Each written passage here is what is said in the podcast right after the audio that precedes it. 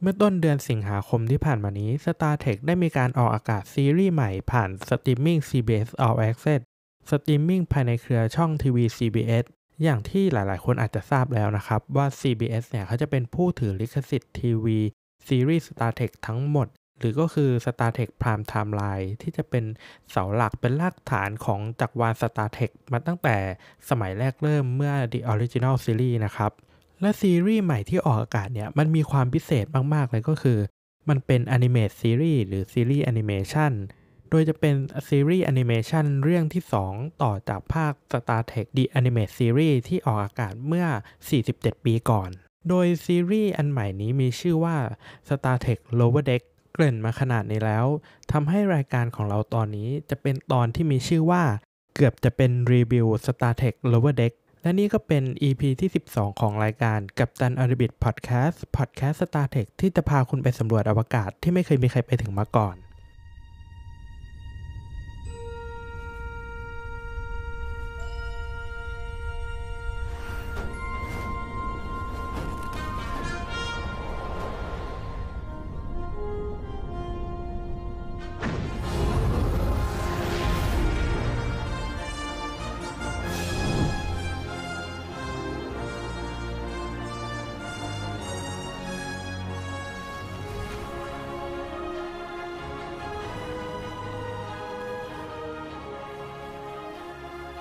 ในที่สุดรายการของเราก็กลับมาอีกครั้งในรอบ 3 สัปดาห์ครับ ให้ตบมือ มีตบมือด้วยป่ะ โดย 3 สัปดาห์ที่ผ่านมาเนี่ย จริง ๆ คือเราก็ยังจะอยู่เนาะเราก็จะยังทวีตที่มันเป็นเกตเล็กๆ ของ Star Trek เนื้อหาหรืออัปเดตข่าว แต่ว่าเราไม่ได้มาอัดรายการเฉยๆ เพราะว่าการอัดรายการมันค่อนข้างใช้เวลาเราช่วงอ่าสามสัปดาห์ที่ผ่านมาเรามีต้องออกไปข้างนอกไปทำนั่นทำนี่เยอะ แล้วก็ไปม็อบไปอะไรด้วยแล้วมันก็เลยแบบเหนื่อยกลับมาก็เลยแบบ เออยังไม่ได้มารวมข้อมูลมาอัดเราก็เลยรู้สึกว่าไม่ได้อัดก่อนละกันพักไว้ แต่ทีนี้มันก็ได้เลิกที่จะต้องมาทำคอนเทนต์ Star Trek ผ่านพอดแคสต์สักที เพราะว่ารอบนี้ก็ระยะเวลาหนึ่งแล้ว แล้วรายการตอนนี้เนี่ยก็อย่างที่เกินไปนะครับ มันก็คือเรื่องของ Star Trek Lower Deck Animated Series ใหม่ล่าสุดของซีรีส์ Star Trek ที่เพิ่งออกอากาศไปเมื่อต้นเดือนสิงหาคมที่ผ่านมานี้เอง โดย Star Trek Lower Deck เนี่ยเป็นโปรเจกต์ที่มีมานานแล้วเนาะ ถ้าใครเคยฟังรายการเรา EP 1 ที่คุณภาพเสียงแย่มากๆนะ เรามีการพูดถึง Star Trek Lower Deck ไว้ว่าเออมันจะเป็นโปรเจกต์ที่จะเกิดขึ้นในอนาคต หรือว่าเราก็เคยทวีตอัปเดต เรื่อยๆแหละว่าเออมันจะมีโปรเจกต์อันนี้อยู่ ก็มีการพูดถึงโปรเจกต์นี้มาตั้งแต่ปี 2019 แล้ว มันจะเป็นหนึ่งในโปรเจกต์ระยะยาวของ Alex Kurtzman ที่เขาจะเป็นโปรดิวเซอร์ใหญ่ของซีรีส์ Star Trek ฝั่งทีวีจนในที่สุดแล้วเนี่ยโปรเจกต์เนี้ยเนี่ยมันก็เสร็จสมบูรณ์แล้วเราก็ได้ดูกัน เมื่อต้นเดือนสิงหาคมที่ผ่านมานี้ครับ โดยเจ้าของโปรเจกต์อันนี้เนี่ยก็คือ Mike McMahan Mike McMahan เป็นหนึ่งในทีมเขียนบทของ Rick and Morty แล้วก็เป็นโปรดิวเซอร์ของ Rick and Morty ด้วย ก็คือเขามีส่วนร่วมกับซีรีส์ Rick and Morty มาตั้งแต่ซีซั่นหนึ่งอ่าแต่ว่าเขาเพิ่งมาเป็นโปรดิวเซอร์ใหญ่ ๆ ก็ตอนซีซั่น4 จริงๆ แล้ว Mike McMahan เนี่ยเขาเป็นแฟนคลับ Star Trek นั่นแหละ โดยภาคที่เขาชอบเลยก็คือ The Next Generation ที่จะเป็นภาคของกัปตัน Picard เนาะจะอยู่ใน Star Trek ศตวรรษที่ 24ใน Star Trek ยุค Alex เนี่ย มันไม่ใช่ว่า Mike เขาเพิ่งมาเริ่มงานกับ Lower Deck นะ จริงๆ แล้วเขาเป็นคนเขียนสคริปต์ของ Star Trek Short Trek ในตอนที่ชื่อว่า The Escape Artist แล้วก็ในอดีตไมค์เขาเคยออกอ่าเป็นเขาเรียกว่าอะไรนะ คนเรียกว่าอะไรคอมิกเหรอ เป็น รืออะไรสักอย่างดีวะนึกนึกคำอธิบายไม่ออก มันเป็นหนังสือที่จะเป็นพูดถึง Star Trek The Next Generation ซีซั่น8 ก็คืออ่า The Next Gen เนี่ยมันจะมี 7 ซีซั่นเนาะ แล้วเหมือนไม้อะเขาทวีตว่า ถ้าเกิดมันมีซีซั่น8 เนี่ย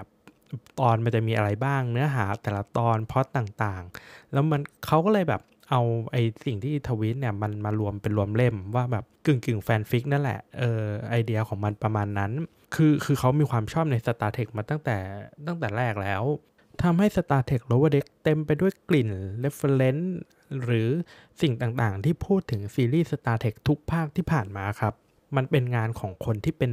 แฟนคลับมาทำในสิ่งที่ตัวเองชอบเนาะสำหรับใครที่ออกไปอ่านตามแบบโซเชียลตามเว็บตามอะไรเนี่ย ก็อาจจะเจอความเห็นประมาณว่า Lower Deck ไม่ได้ทำโดยคนที่รู้จัก Star Trek ดี หรือไม่ได้รัก Star Trek ก็อยากให้รู้กันว่าอ่า ครีเอเตอร์ของอันนี้เนี่ยมันเป็นแบบคนที่ชอบ Star Trek จริง ๆ มันไม่ได้เป็นแบบมั่วๆมาอะไรอย่างนี้ นั่นแหละ แต่ก็อย่างที่รู้กันเนาะว่าแฟนดอมมันก็มีความเป็นแบบแฟนดอมเนาะเออ ไม่พูดแล้วกัน เป็นบางส่วนของโปรดิวเซอร์ของ Star Trek Lower Deck Star Trek Lower Deck คือ animated series ที่คุยกับผู้ใหญ่นะครับ ต้องย้ำกันทุกครั้งแหละว่าเออมันมันคือซีรีส์สำหรับผู้ใหญ่ เราอยากจะให้เข้าใจว่าจริง ๆ แล้วมันเป็นมันเป็นเนื้อหาของผู้ใหญ่ที่เปลี่ยนวิธีการเล่าจากการที่เป็นคนแสดงมาเป็นภาพวาดเป็นแอนิเมชันซึ่งไม่อยากให้เอามาปะปนกันว่างานแอนิเมชันต้องเท่ากับเด็ก หรือว่างานคนแสดงเท่ากับผู้ใหญ่ มันเป็นแค่วิธีการเล่าเท่านั้น ซึ่ง Lower Deck เนี่ย คือซีรีส์แอนิเมชันสำหรับผู้ใหญ่ที่จะเต็มไปด้วยมุกสำหรับผู้ใหญ่ บทสำหรับผู้ใหญ่หรือความสัมพันธ์ตัวละครที่จะเป็นผู้ใหญ่มาก ในส่วนเนื้อหาของ Star Trek Lower Deck เนี่ย มันจะเป็นเหตุการณ์ที่เกิดขึ้นบนยาน USS Cerritos โดย USS Cerritos เนี่ยจะทำภารกิจ Second Contact Second Contact คืออะไร คือภารกิจที่ทำเป็นครั้งที่ 2 การติดต่อครั้งที่ 2 โดย เออ ก็ตามชื่อเนาะ Second Contact แต่ว่า อย่างที่เราเคยเห็นกันใน Star Trek ภาคก่อนๆอย่าง The Next Generation หรือ The Original Series ไม่ว่าจะเป็นกัปตันพิคาร์ดกัปตันเคิร์กอะเคิร์กทุกเวอร์ชันเลยนะ Kelvin Timeline ก็เหมือนกัน มันจะทำภารกิจที่เรียกว่า First Contact คือไปยังดินแดนใหม่ สังคมใหม่ สิ่งมีชีวิตใหม่ เพื่อติดต่อกับดาวเหล่านั้น สิ่งมีชีวิตเหล่านั้นเรียนรู้เป็นครั้งแรก แล้วอาเซริโทสเนี่ยจะเป็น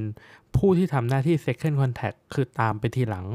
สมมุติว่า Enterprise D ของพิขาเนาะไปเจอดาว A แล้วติดต่อกับสปีชีส์ A พูดคุยกันเรียบร้อยแล้วสปีชีส์ A เนี่ยเขาก็บอกว่าเขาต้องการความช่วยเหลือจากสหพันธ์ ต้องการของบางอย่างเพื่อมาแก้ปัญหาเมืองเขาพัฒนาสังคมว่าไป แล้วหลังจากนั้นเนี่ยภาระมันเลยมาตกอยู่ในยานที่ทำหน้าที่ Second Contact อย่าง c e l i t o s ก็คือ Enterprise D ก็อาจจะแจ้งไปยังศูนย์กลางของ Starfleet ว่ามันเกิดเหตุการณ์แบบนี้ขึ้นอย่างนั้นอย่างนี้กับ Species A นะ แล้วทาง Starfleet ก็อาจจะเป็นคนตัดสินใจว่าให้ใครเป็นคนทำหน้าที่ Second Contact ก็อาจจะบอกยาน USS Cerritos ว่า เฮ้ยคุณเอาของเนี้ยไปให้ Species A นะ นั่นก็คืองานของ Cerritos นะครับ ก็คือเป็นงานตามหลังไปเรื่อยๆ แล้วมันก็จะไม่ใช่แค่การส่งของแล้ว มันก็อาจจะเป็นงานแบบพวกชาวบ้านชาวช่องแบบพัฒนาเมืองทำฟาร์มช่วยคนทำนั่นทำนี่ก็คือ สมมติ First Contact ไปทำเรื่องไว้ ไอ้พวก Second Contact อาจจะต้องไปเช็ดขี้ด้วยซ้ำ นั่นคืองานของเซเลโทสมันก็เลยเกิดเป็นเรื่องแบบวุ่นวายขึ้นมา เพราะว่าคนอะไม่ค่อยให้ความสำคัญกับยานที่เป็น Second Contact คือเอาตรงๆก็คือสมมุติเราดู The Next Generation นะเราก็จะรู้จักแค่ยานของกับดันพิขาดเนาะ Enterprise ดีแล้วยานลำอื่นทำหน้าที่อะไร แล้วแบบมันไม่ได้ใส่ใจอะในเมื่อเราเป็นยานเรือธงนี่ว่า นั่นแหละ มันก็เลยมาเป็นแกนของเรื่องว่าเฮ้ยทั้งหมดทั้งมวลเนี่ยมันจะเกิดขึ้นบนยานที่ไม่ค่อยมีความสำคัญทำหน้าที่เป็นแบบ second contact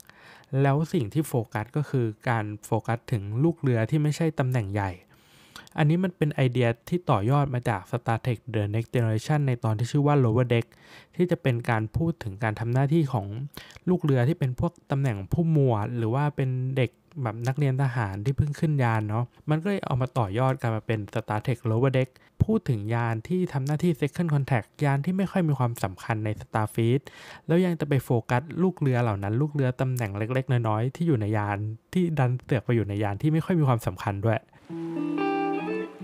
สำหรับตัวละครของ Star Trek Lower Deck นะครับ กลุ่มตัวละครหลักก็จะมี 4 คนนะครับ ก็คือกลุ่มเป็นเรือตรีเนาะ Ensign หรือพวกแบบเด็กที่เพิ่งจบมาจาก Starfleet Academy คนแรกก็คือเบคเกตมารีเนอร์จะเป็นเจ้าหน้าที่ฝั่ง Command ก็จะใส่ชุดแดงเนาะเป็นชาวดาวโลกนั่นแหละแบรดบอมเลอร์ก็จะเป็นเจ้าหน้าที่ฝั่ง Command เหมือนกันก็จะใส่ชุดแดง อืมอันนี้ก็ชาวโลกเหมือนกัน แล้วอีกคนหนึ่งก็คือดิวาน่าเทนดี้เทนดี้จะเป็นเจ้าหน้าที่ที่อยู่ในฝั่งของทรายฝั่งวิทยาศาสตร์ โดยจะใส่ชุดสีฟ้าเทนดี้เขาจะเป็นสปีชีส์โอไรออนก็คือจะเป็นตัวสีเขียว แล้วก็แซมรัตเทอร์ฟอร์ดจะเป็นเจ้าหน้าที่ฝั่งวิศวกรรัตเทอร์ฟอร์ดเนี่ยก็จะเป็นไซบอร์กแล้วก็อันนี้ก็จะเป็นพวกแก๊งตัวละครเองเนาะที่จะเป็นพวกเด็กๆ พวกลูกเรือกระจอกเนาะ แล้วในส่วนของเจ้าหน้าที่ระดับสูงของยานเนี่ย ก็จะเป็นกัปตันแคโรลฟรีแมน ก็จะเป็นกัปตันผู้หญิงที่ดูแลยาน Cerritos โดยกัปตันฟรีแมนก็จะมี First Officer ชื่อแจ็คแรนซอมแล้วก็จะมีเจ้าหน้าที่ฝ่ายความปลอดภัยที่ชื่อว่าแช็กนะครับแช็กก็จะเป็นชาวเบจอรันเนาะแล้วก็มีคุณหมอที่จะชื่อดรทีอันนาดรทีอันนาเนี่ยก็จะเป็นแมว คือเราจะเห็นว่าเขาเป็นแมว ที่อันนาเนี่ยจะเป็นสปีชีส์ที่จะเรียกว่าอ่าเคเทียนจะอยู่ใน Star Trek The Animate Series ที่จะเป็นผู้หญิงที่จะดูคล้ายๆกับสิงโตหรือแมวเออนั่นแหละ นั่นแหละครับ ก็คือเคเทียน อันนี้ก็จะเป็นแก๊งของตัวละครใน Star Trek Lower Deck นะครับ แต่ว่าเรื่องทั้งหมดเนี่ยมันจะมาร์กโฟกัสในกลุ่มของลูกเรือ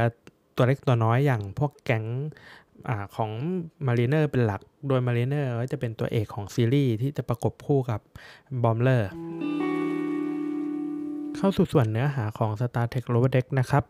Lower Deck เนี่ยเขาจะออกอากาศทั้งหมด 10 ตอน ตอนสุดท้ายคือเดือนตุลาคม หลังจากนั้นก็จะต่อด้วย Star Trek Discovery Season 3 ทันที เดือนสิงหาคมเนี่ยเนี่ยจนวันที่เราปล่อย EP นี้ออกไปเนี่ย Lower Deck ออกอากาศมาแล้ว 3 ตอนนะ นั่นก็คือตอนที่ 1 ที่ชื่อว่า Second Contact ตอนที่ 2 ชื่อ Envoy ตอนที่ 3 ชื่อว่า Temporal Edict โดยทั้ง 3 ตอนเนี่ย มันจะมีความเป็น Star Trek แบบยุคอายุของ G. r o d e n b e r r y ใน The Next Generation เลย ก็คือจะมี 2 พล็อตใน 1 ตอนนะครับ นึกออกไหมก็จะมีพล็อต A กับพล็อต B ที่จะทำไปด้วยกัน อาจจะเกี่ยวกันบ้างหรือไม่เกี่ยวกันบ้างอะไร ก็จะเป็นไปตามเนื้อเรื่องของตอนนั้น EP 1 Second Contact ก็จะเป็นการแนะนำตัวละครในซีรีส์ โดยกลุ่มลูกเรือตัวละครหลักที่เป็นลูกเรือตัวเล็กตัวน้อยเนี่ย ก็จะเป็น Mariner Bomber, Rutherford Tandy ก็จะเป็นว่าตัวละครเหล่านี้เนี่ย มีลักษณะอ่าคาแรคเตอร์นิสัยอย่างไร อย่างมารีเนอร์เนี่ยเขาก็จะเป็นเจ้าหน้าที่ที่รู้นะว่ากฎเป็นยังไง แต่ฉันจะไม่ทำตามกฎ ฉันมั่นใจในตัวเองสูง ฉันคิดว่าฉันทำได้ ฉันประสบการณ์ช่ำอ่าช่ำชอง ส่วนบอมเลอร์เนี่ยมันก็จะเป็นเจ้าหน้าที่สตาร์ฟีที่ประสบการณ์น้อย แต่ว่าคิดว่าตัวเองเก่ง แล้วคิดว่าสิ่งที่ตัวเองเชื่อถูกแล้ว การทำตามกฎของ Starfleet คือสิ่งที่ถูกต้องที่สุดกับการสั่งยังไงอะต้องทำตามนั้นไม่ยืดหยุ่น ส่วนรัตเทอร์ฟอร์ดก็จะเป็นไซบอร์กที่ค่อนข้างมีความใสซื่อทำทุกอย่างด้วยความจริงใจตั้งใจแล้วก็สนใจกับงานมากๆ ส่วนเทนดี้ก็จะเป็น First Officer เลย ไม่ใช่ First Officer ดิเป็น First Jobber เออ เราคิดภาพว่าเราเป็นนักศึกษามหาลัยที่เพิ่งจบมาใหม่ ๆ แล้วไปทำงานที่แรก แล้วถูกคนนั้นคนนี้สั่งแล้วเราก็มีความกดดันกับงานว่าแบบฉันจะต้องทำงานให้ดี แต่ว่าฉันเถียงใครไม่ได้แม้ฉันจะไม่อยากทำงานนี้ นั่นก็คือเทนดี้นี่ก็จะเป็นการพบกันของทั้ง 4 ตัวละครนี้ โดยตอนนี้เนี่ยก็อย่างที่บอกเนาะมันจะมีพล็อต A กับพล็อต B ตามสูตรเลย พล็อตของตอนนี้เนี่ยก็คือการที่ลงไปทำ second contact โดยตัวละครที่จะลงไปทำ second contact ก็จะเป็น mariner กับ bomber จะไปลงอ่าลงไปที่ดาว แล้วก็ไปเกิดเรื่องวุ่นวายที่ดาว ส่วนพล็อต B เนี่ยก็จะมีเหตุการณ์บางอย่างเกิดขึ้นบนยาน Cerritos สปอยนิดนึงแล้วกันก็คือ มันจะมีการแพร่ระบาดของเชื้อไวรัส อันนี้ก็จะเป็นพล็อต B จะเป็นรัตเทอร์ฟอร์ดกับเทนดี้ที่จะต้องทำงานอยู่ในภาวะที่เกิดเหตุการณ์ไวรัสระบาดบนยาน ก็จะเป็นพอด A กับพอด B เนาะในส่วนของตอนที่ 2 ที่ชื่อว่า Envoys เนี่ยก็จะเป็นพอด A กับพอด B เหมือนกันนี่แหละ โดยแบ่งสองว่าพอด A พอด B เป็น 2 ชุด 2 ตัวละครก็คือพอด A ก็จะเป็นมารีเนอร์กับบอมเลอร์แล้วพอด B ก็จะเป็นรัตเทอร์ฟอร์ดกับเทนดี้โดยพอต A เนี่ยก็จะเป็นมารีเนอร์กับบอมเลอร์เนี่ยจะต้องพานายพลชาวคลิงออนเนี่ยลงไปส่งยังเขาเรียกว่า Little Qo'noS ก็คือ เป็นเมืองเล็กๆของจำลองเมืองของชาวคลิงออนที่อยู่บนดาวดวงหนึ่ง โดยดาวดวงนี้มันก็จะมีอ่าจำลองเมืองของสปีชีส์ต่างๆนี่แหละจำลองเมืองที่เราจะเคยเห็นในซีรีส์ Star Trek อื่นๆ เช่นไรซ่าหรือตลาดต่างๆ เนาะ ส่วนพล็อต B เนี่ยก็จะเป็นการทำงานของเทนดี้กับรัตเทอร์ฟอร์ดที่จะอยู่บนยาน Cerritos โดยรัตเทอร์ฟอร์ดเนี่ยเขาก็มีความแบบ อยากจะสำรวจว่าตัวเองเนี่ยชอบงานแบบไหนกันแน่ อยากจะลองเปลี่ยนแปลง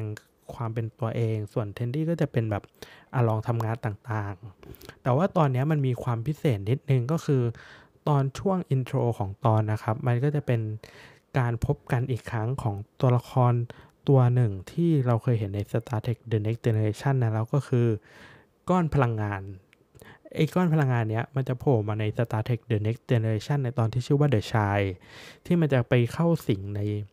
อ่า Deanna Troi แล้วทำให้ Troi ท้องแล้วก็ออกมาเป็นลูกของ Troi เนาะและอีกก้อนพลังงานเนี่ย มันก็โผล่มาใน Star Trek Lower Deck ในตอนนี้นี่แหละ ตอนที่ชื่อว่า Envoy แล้วก็จะถูก Mariner กับ Tendi เนี่ย บังคับให้อีกก้อนพลังงานเนี่ย แปลงร่างเป็น tricorder ซึ่งเราก็ยังไม่รู้นะว่าตอนนี้เนี่ยมันจะเป็นอะไร แต่คิดว่ามันคงมีบทบาทสำหรับเป็นแกนเรื่องหลักของอนาคตแหละว่าเฮ้ยหลังจากนี้มันก็คงมีอะไรที่ที่ใช้เป็นแบบแกนหลักหลวมๆของซีรีส์อยู่ อันนี้ก็อาจจะได้คุยกันอีกทีตอนซีรีส์จบละกัน แล้วก็ตอนที่ 3 เนี่ย ชื่อว่า Temporal Edict ก็ไอ Temporal Edict เนี่ยก็แบ่งออกเป็น2พอดเหมือนกัน A B แต่ว่าอาจก็จะเกี่ยวกันนิดหน่อย โดย พล็อต A ก็จะเป็นมารีเนอร์เนี่ยลงไปทำภารกิจ away mission ก็จะมีลูกเรือคนอื่นๆ โดยคนที่ไปกับ Mariner ในรอบนี้เนี่ยเป็น First Officer Jack Ransom นะครับ เราก็จะเห็นว่าความสัมพันธ์ของตัวละคร 2 ตัวนี้เนี่ยมันเป็นยังไง คือมันลงไปแล้วมันเกิดเรื่องวุ่นวายแน่แหละ ตามสูตรของ Star Trek เหมือนที่เราอาจจะเคยเห็นในภาคของ The Next ไม่ใช่ The Next ดิ The Original Series อย่างเช่นแบบ Kirk ลงไปบนดินปุ๊บ มันต้องมีเรื่องแบบวุ่นวายเกิดขึ้น ซึ่งตอนนี้เนี่ยก็จะเป็นแบบนั้นแล้วมันจะมีความน่าสนใจตรงที่ Mariner เนี่ยจะไม่ชอบเจ้าหน้าที่ระดับสูงของยาน ก็คือจะมันค่อนข้างหัวขบถแหละ ส่วนไอ้ Ransom เนี่ยมันก็มีความมั่นอกมั่นใจในตัวเองสูง แต่ว่ามันก็จะมีสิ่งดีๆเกิดขึ้นนะใน plot A ของตอนนี้ ในส่วนของพอด B ของตอนนี้นะครับ มันก็จะเป็นเหตุการณ์ก็คือกัปตัน Freeman เนี่ย ต้องไปทำภารกิจสำคัญมาก ๆ กับ Cardassian แต่ว่าเขาถูกยกเลิก เพราะว่าคาราเซียนเนาะมันก็จะเป็นแบบพวกเปลี่ยนไปเปลี่ยนมาอยู่แล้ว แต่ว่าพอถูกยกเลิกไม่พอเนี่ยฟรีแมนถูกสั่งให้ทำภารกิจแบบ second contact ซึ่งนางรู้สึกว่าทำไมฉันต้องมารับหน้าที่นี้อีกแล้ว คือยานฉันต้องมีความสำคัญหน่อยดี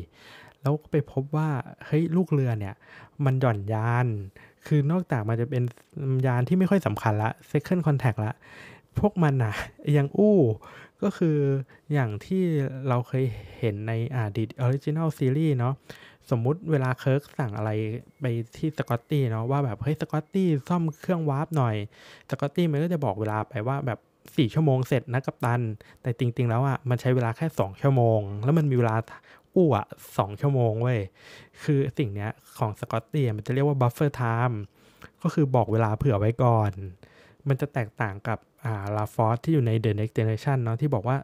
กูจะทำเสร็จใน 2 ชั่วโมงก็คือเสร็จจริง ๆ เออ แล้วไอ้ Cerritos เนี่ยทุกคนมันมี buffer time หมดเลย ทุกคนมันจะบอกเวลาเผื่อๆไป แล้วทุกคนมันก็จะชิล ก็กลายเป็นว่ากัปตัน Freeman เขารู้ว่ามันมีสิ่งที่เรียกว่า buffer time เกิดขึ้น ก็เลยออกคำสั่งยกเลิก buffer time แล้วก็ทำทุกอย่างเนี่ย strict เวลาเปลี่ยนเวนการทำงานต้องแน่น มันจะเรียกว่าอ่า delta shift อันนี้ก็จะอยู่ใน Star Trek The Next Generation เนาะจะมีกัปตันคนหนึ่งชื่อชื่อว่ากัปตัน Jellico Jellico อะมันจะขึ้นมา Enterprise อยู่พักหนึ่งแล้วก็จะออกคำสั่งคือ delta shift ที่จะแบบทุกคนต้องเปลี่ยนกะตรงเวลาต้องทำนั่นทำนี่เป๊ะ Freeman ก็เลยออกคำสั่งนี้ และอันนี้ก็คือ plot B ของเรื่อง ก็คือทุกคนเมื่อต้องทำงานที่ต้องเป๊ะตามเวลาเนี่ยความชิบหายมันจะเกิดขึ้นด้วยความเครียด อันนี้ก็คือพัดวีของตอนนี้ โอเค อันนี้ก็คือจะเป็นเนื้อหาคร่าวๆของ Star Trek Lower Deck ทั้ง 3 ตอนที่ออกมา เข้าสู่ช่วงรีวิวละเราจะอย่างที่บอกไปเนาะเนื้อหามันมีประมาณนี้ เดี๋ยวจะพูดถึงความชอบของเราก่อนละกัน คือรีวิวในส่วนความชอบเนี่ยเรารู้สึกว่า ความตลกของมันเนี่ยเราให้ผ่าน คือมุกมันตลกมาก การที่คือมันไม่ใช่มุกแค่ล้อ Star Trek เก่าๆแล้วตลกนะ มุกในตัวของมันเองเนี่ยก็ตลกอยู่แล้ว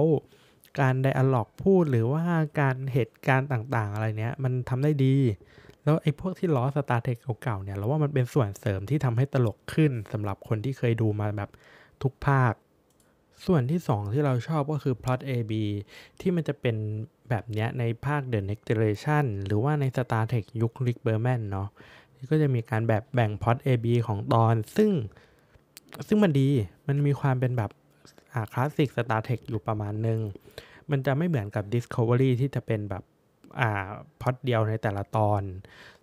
หรืออย่าง Star Trek พิขาดเองเนี่ยเขาก็ไม่ได้ทำพอด AB แบบยุคอ่า Rick Berman นะ มันก็จะเป็นแบบเกือบเกือบซึ่ง เราว่าดีที่ Lower Deck เอามาใช้วิธีการเล่าแบบนี้ มันจะมีความน่าสนใจก็คือเหมือนเราได้ดู2ออย่างในหนึ่งตอน มันมันจะไม่ซ้ำซากดี แล้วก็จุดที่ชอบอีกอันหนึ่งก็คือความที่มันจะเป็น Easter egg เราเราเราไม่ควรใช้คำว่า Easter egg เนาะเพราะว่ามันคือ Lower Deck เนี่ยมันเป็น canon มันเป็นจักรวาลหลัก แล้วทีเนี้ยเนี่ยการที่จะ refer ถึง Star Trek เก่าๆ หรือว่าสิ่งที่เกิดขึ้นใน Star Trek เก่าๆเนี่ยมันคือสิ่งที่ดีแล้ว แล้วมันก็ยังมีความแบบใส่เข้ามาให้เห็นตลอดเวลาว่าเฮ้ยว่าว่ามันมีอะไรบ้าง แล้วก็ที่ทำให้แบบแฟนๆ คิดถึงเหตุการณ์เหล่านั้น คือมันไม่ใช่แค่เป็นแบบพวก เหตุการณ์เนาะมันจะเป็นของเล็กๆ น้อยๆ เช่นแบบของตกแต่งในห้องของกัปตัน Freeman ที่จะเป็นรวมของตกแต่งในห้องของกัปตันคนอื่น ๆ มาอยู่ในห้องแล้วก็มันเป็น Easter egg ที่ดี แล้วก็หลาย ๆ อย่างก็จะโยงถึงซีรีส์เก่า เช่น ก้อนพลังงานที่จะโผล่มาในตอน Envoy ที่จะพูดถึงตอนที่ชื่อว่า The Child หรือว่าภารกิจที่ที่ต้องลงไปทำ away mission เนี่ย มันจะเป็นพูดถึงมันไม่ใช่พูดถึงสิ มันเป็นชื่อตัวละครหนึ่งที่จะอยู่ใน Star Trek The Next Generation ในตอนที่ชื่อว่า Lower Deck คือเรารู้สึกว่าเขาตั้งใจใส่สิ่งต่างๆ ที่ทำให้แฟนๆ คิดถึง แล้วก็ทำให้แฟนๆ รู้สึกว่า เฮ้ย มันยังอยู่กับเรา มันจะเป็นแบบสิ่งเดียวกับที่เราเคยเห็นมาโดยตลอด แล้วก็พูดถึงข้อดีอีกอันหนึ่งก็คืองานภาพ คืองานภาพแบบนี้มันไม่ใช่หลายคนที่จะชอบลายเส้นประมาณนี้ แต่ว่า ถ้าดูภาพนิ่งมันอาจจะแบบไม่ค่อยถูกใจแหละ แต่พอเป็นอนิเมตซีรีส์ปุ๊บ มันเอามาอนิเมตเรียบร้อยแล้วเนี่ย มันทำได้ดีมาก คือการอนิเมตการใช้สี งานภาพอ่าวิชวลต่างๆ พวกยาหรืออะไรเนี่ย มันทำออกมาดูดี แล้วมันมีซีนหลาย ๆ ซีนที่แบบ เฮ้ย สวยเลย เช่นแบบพวกยานภายอ่ามุมภายนอกในอวกาศเนี่ย อะไรเงี้ยแบบทำได้ดีมาก คือเรารู้สึกว่างานภาพไม่ได้แบบขี้เหร่ไก่กา ทำออกมาดีดีจริง ๆ อันนี้ แล้วชอบจุดหนึ่งในความใส่ใจเนาะคืออย่างที่เราอาจจะเคยพูดไว้ว่า Star Trek ในยุคของอเล็กเนี่ย ก็จะพูดถึงเรื่องความหลากหลาย แล้ว Star Trek Lower Deck เนี่ย มันความหลากหลายมันเห็นชัดจริง ๆ คือสมมุติตัวละครที่เป็นสปีชีส์ชาวโลกเนี่ย มันจะมีสีผิวที่หลากหลายมากๆ เราจะไม่ใช่พูดถึงแค่ว่าแบบ black people white people คือมันเป็น people of color ก็คือคนผิวสีทั้งหมด แต่ว่าในภาพจำของคนทั่วไปเนี่ยพอสมมติเวลาพูดถึงคนผิวสีเนี่ย คนขาวก็คือคนขาวแบบ white man ใช่ไหมแล้วก็มี black people ที่เป็นคนดำแล้วก็ Asian ที่จะเป็นแบบพวกผิวติดเหลืองที่เป็นแบบ Chinese Asian หรือว่าอ่า American Chinese แต่ว่าใน Lower Deck เนี่ยมันมีสีผิวที่หลากหลายมาก ๆ ก็คือสมมติ black people ก็จะเป็นคนดำแต่ว่าสีผิวของคำว่าดำเนี่ยมันมีหลายเฉดหรือว่าสีผิวแบบ อ่าน้ำตาลแบบเอเชียตะวันออกเฉียงใต้ก็มี หรือว่าความที่เป็นแบบไวท์แมนเนี่ยสีของความขาวเนี่ยมันก็มีหลายเฉดด้วย มันไม่ใช่เป็นแบบไม่ใช้โทนสีไม่กี่สีก็คือมันในสปีชีส์ของความเป็นมนุษย์ที่อยู่ในโรเบอเด็กเนี่ยมันมีสีที่บ่งบอกถึงความเป็นแบบคนเราจริง ๆ ซึ่งเราว่าอันเนี้ยเนี่ยมันดีมาก ๆ นะ ในในในความคิดของเราอะเขาตั้งใจอย่างที่อ่า ไมอะเคยบอกว่าเขาตั้งใจให้โรเบอเด็กเนี่ยมันเป็นซีรีส์สำหรับโลก แล้วรู้สึกว่าสิ่งเนี้ยมันใช่ มันมันมันสำหรับโลกจริง ๆ คือไม่ว่าคุณจะเป็นคนแบบชาติไหนดูแล้วรู้สึกว่าเฮ้ยเออมันมันมีคนที่สีผิวเหมือนเราว่ะ อืมอันนี้ก็คือข้อดีของงานงานใน Star Trek Lower Deck เท่าที่ดูมา 3 ตอนนะ แล้วส่วนข้อเสียนะมีไหมถามว่ามีไหมมีแน่นอน แต่ว่าอย่างที่เราพูดตลอดเนาะเราจะไม่มอง Star Trek ในว่าเฮ้ยข้อเสียของมันคือไม่เทรคเพราะเราไม่เราไม่กล้าออกไปเคลมหรอกว่าสิ่งที่เราเชื่อมันคือเทรคหรือไม่เทรคแต่ว่าข้อเสียของงานอันเนี้ยอันแรกที่เราจะพูดเลยคือ ตัวละครพูดเร็วมาก พูดเร็วมากๆแบบ มากจริง ๆ ถ้าเกิดสมมติฟังปุ๊บแล้วเปิดซับด้วยอะซับแบบขึ้นแบบเด้งเด้งเด้งอย่างตอนที่ตอนแรกเลย Second Contact อะเราต้องแบบฟังอะดูจบไปรอบนึงแบบอ่าเข้าใจเนื้อหาคร่าวๆแล้วก็ต้องมาดูซ้ำอีกรอบ แล้วก็ต้องมานั่งดูพอว่าแบบเฮ้ยซับมันพูดว่าอะไรนะ เพราะว่าแบบบางครั้งมันพูดเร็วจะรู้สึกว่าแบบเราแยกคำออกมาไม่ได้ พูดเร็วจริง ๆ ทุกตอนเลย พูดแบบไอ้เชี่ยพูดเร็วไปไหน จะรีบพูดไปไหน เออ แล้วคำไอการพูดเร็วเนี่ยมันมันคือข้อเสียอันหนึ่งละ ข้อเสียอีกอันหนึ่งก็คือเพซซิ่งของของตอนนั้นๆ เร็วเหมือนกันเร็วเร็วพอๆกับไอการภาคเลย คือคือมันพยายามจะลดเด a แอร์คือถ้าเราดู Star Trek อย่าง Original Series หรือ The Next Generation เนี่ย มันจะมีส่วนที่เป็นแบบ Dead Air เยอะมาก เช่นแบบทิ้งสเปซไปเฉยๆ หรือว่ามองหน้ากันแบบ อ่าไม่รู้ว่าแบบเฮ้ทำไรหรือว่าช่วงแบบไดอะล็อกที่ใส่เข้ามาแล้วรู้สึกว่ามันไม่ได้สำคัญ แล้วว่าเด็กตัดสิ่งเหล่านั้นทิ้ง ตึกตึกตึกทุกอย่างหายหมดเลย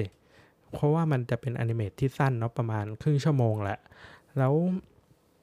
ไอ้ความตรงนี้แหละ มันเร็วมาก เพราะว่าเรารู้สึกว่าการทิ้งสเปซบางครั้งเนี่ยมันจะทำให้จังหวะการเล่าเรื่องแบบสบายขึ้น เราจะดูอย่างสบายใจขึ้นนิดนึง แล้วก็ให้ให้เราได้พักแล้วเราเราคิดตามเนื้อเรื่องไปอะไรเงี้ย แต่ว่าพอทุกอย่างมาถูกหั่นให้สั้นอะมันมันเร็วมากตัวเรารู้สึกว่าแบบเฮ้ยรีบไปไหน รีบรีบเกินไปหรือเปล่า แล้วไอ้ความรีบอะบางครั้งมันจะไม่ไม่ดีเท่าไหร่อย่างในตอนที่ชื่อว่า n y รู้สึกว่ามันมีบางช่วงที่ค่อนข้างตัดฉับจนเออเร็วจังเลยนะจะเร็วไปไหนเนี่ย อะไรประมาณนี้ หรือว่าตอน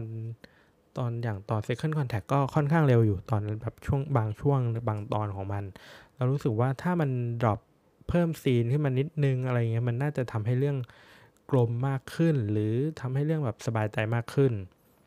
อีกอันหนึ่งที่เป็นข้อเสีย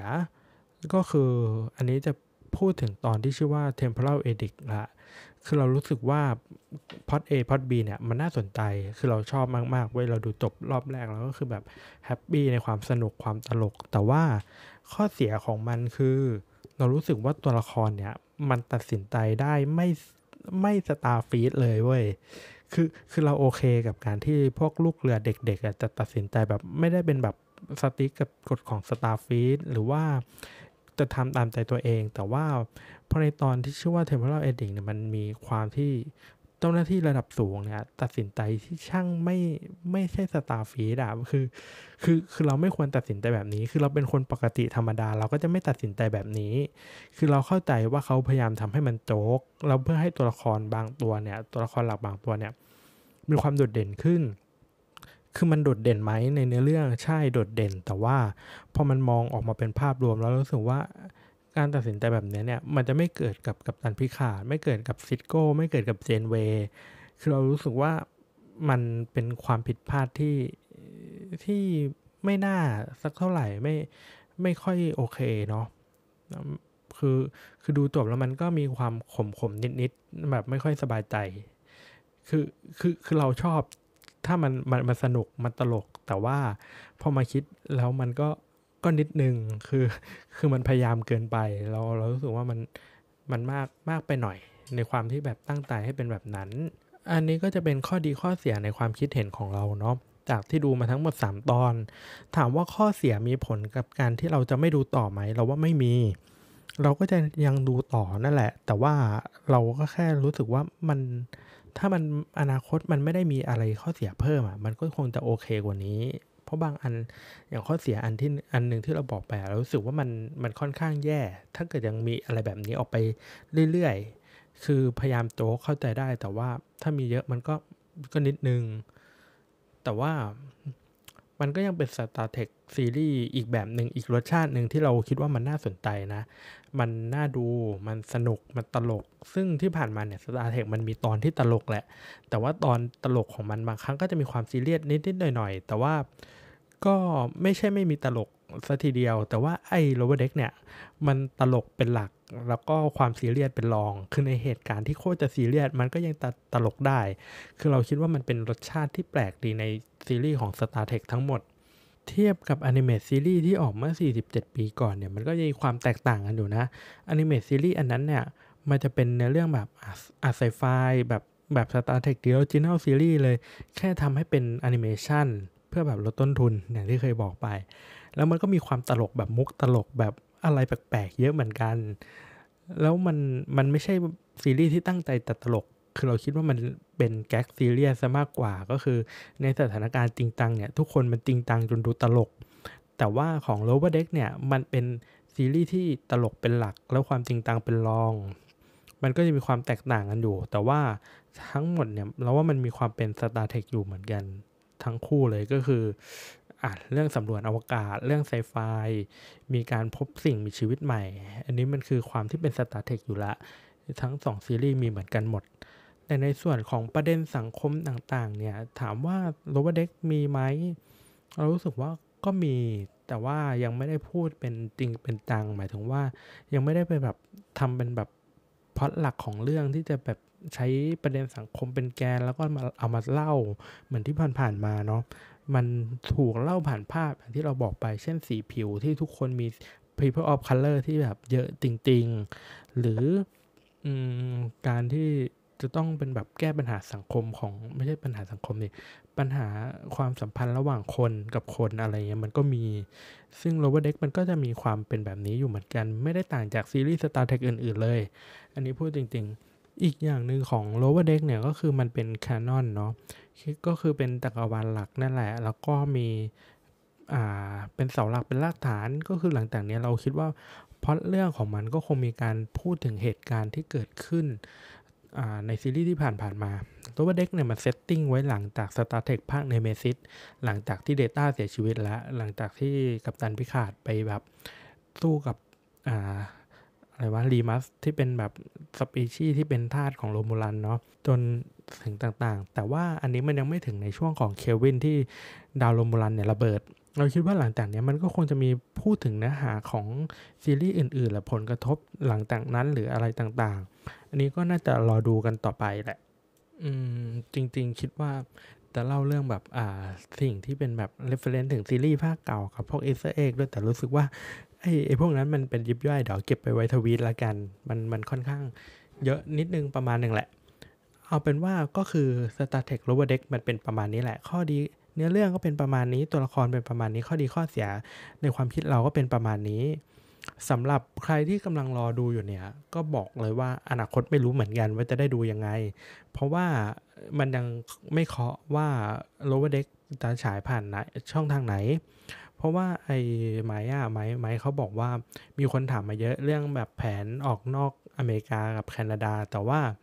มันยังไม่ตัดสิน เพราะว่ามันเป็นเรื่องของ CBS ที่ต้องคุยกับพวกสตรีมมิ่งต่างๆ ส่วนเขาอะพูดมากไม่ได้ เพราะว่าอาจจะมีผลกระทบ เช่นสมมุติพูดว่า Amazon หรือ Netflix กำลังเจรจาอยู่ มันก็จะมีผลทางธุรกิจ อืม แต่ว่า Mike เขาบอกว่ามีแน่ ๆกำลังมีแบบหลายเจ้ากำลังคุยกันอยู่ แต่ว่าปัญหาหลักๆของมันก็คือโควิดคือสตรีมมิ่งเนี่ยเขาก็จะมีแผนการตลาดของเขาเนาะ เช่น Netflix ฉันจะปล่อยซีรีส์นี้ซีรีส์นี้ช่วงเวลานี้อะไรแบบเนี้ยอเมซอนก็จะมีเหมือนกัน แล้วทีเนี้ยพอโควิดมันมาแล้วมันกระทบหลายเรื่อง เช่น แผนการสร้างเลื่อนทำให้หนังบางเรื่องเนี่ยเลื่อนการฉายออกมาช้าขึ้น หรือบางเรื่องเนี่ยแทนที่จะได้แบบโปรโมทแล้ว มันก็ยังไม่โปรโมทเพราะว่าติดนู่นนี่พอสุดท้ายแล้วมันก็เลยทำให้แบบ ไอ้โลเวอร์เด็กเนี่ย บางครั้งมันอาจจะต้องแบบปล่อยพร้อม ๆ กับ CBS นี่แหละ แต่ว่ามันก็ต้องมาติดเรื่องพวกนี้ทำให้สุดท้ายแล้วมันช้า อันนี้เราก็จะเห็นว่าเราคิดว่ามันน่าจะมีผลกระทบกับ Discovery เหมือนกันนะ เพราะตอนนี้เรายังไม่เห็นว่า Netflix เขาโปรโมท Star Trek Discovery ซีซั่น3เลย อืม ก็ ก็ไม่รู้เหมือนกันว่า อนาคตจะเป็นยังไง แต่ว่าอีกคงพักใหญ่ๆแหละ ไม่รู้ว่าช่องทางไหน แต่ก็ขอให้เป็น Netflix แล้วกัน เพราะเรารู้สึกว่า Amazon เนี่ยเขาไม่ทำซับไทย แล้วแบบ เออทำไมไม่ทำซับไทยทุกๆแบบหลาย ๆ เรื่องว่า นี่ก็เป็นเนื้อหาของกัปตันอันเดบิดพอดแคสต์ EP ที่ 12 นะครับ แต่ก่อนที่เราจะปิดรายการกันไป ต้องขอแสดงความเสียใจต่อครอบครัวของคุณเบนครอส นักแสดงผู้รับบทท่านทูต Sarek พ่อของ Spock ในภาพยนตร์ Star Trek ทั้ง 3 ภาคที่อยู่ภายใต้การ produce ของเจเจเอรัมนะครับโดยคุณ Ben Cross เนี่ยเพิ่งเสียชีวิตไปเมื่อวันที่ 18 สิงหาคม 2020 ที่ผ่านมานี้เอง ก็ขอแสดงความเสียใจกับครอบครัว แล้วก็ขอบคุณคุณ Ben Cross ที่มอบผลงานดีๆ ให้พวกเราได้ดูกันนะครับ ใครที่ฟัง EP นี้จบแล้วเนี่ยก็มาคุยกันได้นะครับ ผ่าน hashtag COTB POD COTB pod นะครับ หรือ Twitter ก็ได้ @COTB pod ชอบไม่ชอบอะไรหรือว่าอยากจะพูดคุยหัวข้อไหน หรือใครที่รู้สึกว่า เฮ้ย ฉันอยากจะมาแจมกับพอดแคสต์ของอันนี้แล้วเกินเนี่ย ก็ติดต่อเข้ามาได้นะครับ เราโอเคที่จะพูดคุยกับคนหลาย ๆ คน เพื่อแบบอะคอนเทนต์ที่ดีขึ้น เพื่อที่คนจะชอบ Star Trek มากขึ้นนะครับ แล้วก็ขอขอบคุณทุกคนที่ฟังมาถึงตรงนี้ ขอให้ดู Star Trek ให้สนุกครับ